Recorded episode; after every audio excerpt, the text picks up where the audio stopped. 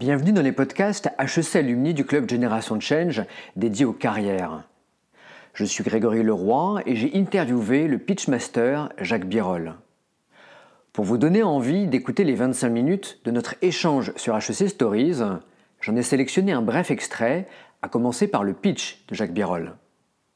J'aide les gens à aller avoir pratiquement les meilleurs pitchs du monde sans être des champions du pitch en apprenant très vite à le faire. Point. Dans, ton approche du pitch, euh, il y a trois mots-clés qui reviennent très régulièrement. Euh, positionner, prouver, projeter.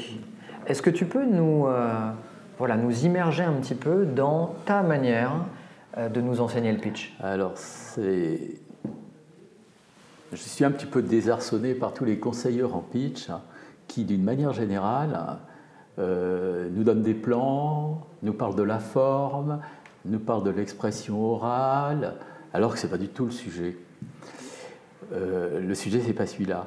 Le sujet, c'est d'être euh, hyper clair et de savoir ce qui fait la différence. Et qu'est-ce qui fait la différence? Ce qui fait la différence, c'est est-ce qu'on est capable réellement de dire l'endroit où on craint littéralement d'affronter personne au monde? Ça s'appelle le positionnement.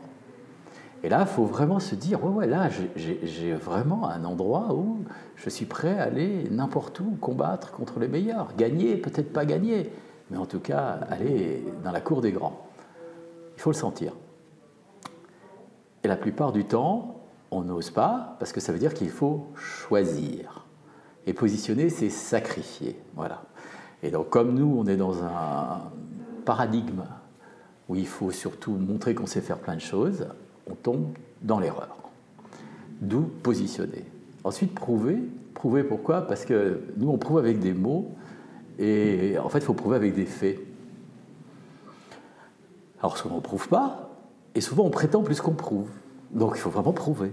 Alors, prouver, c'est amener des faits qu'on est capable de bien mettre en musique, et des chiffres.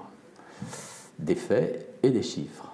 Voilà. Et pour être précis, on verra un peu plus tard, déterminer un chiffre, quelques chiffres.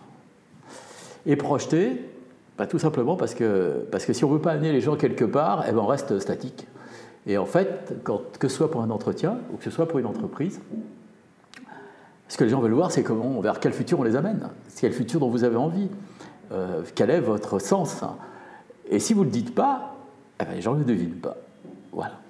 Et donc il faut être capable de le dire, et capable de le dire de telle manière à ce qu'on euh, ait envie d'entrer dans cette histoire-là. Voilà.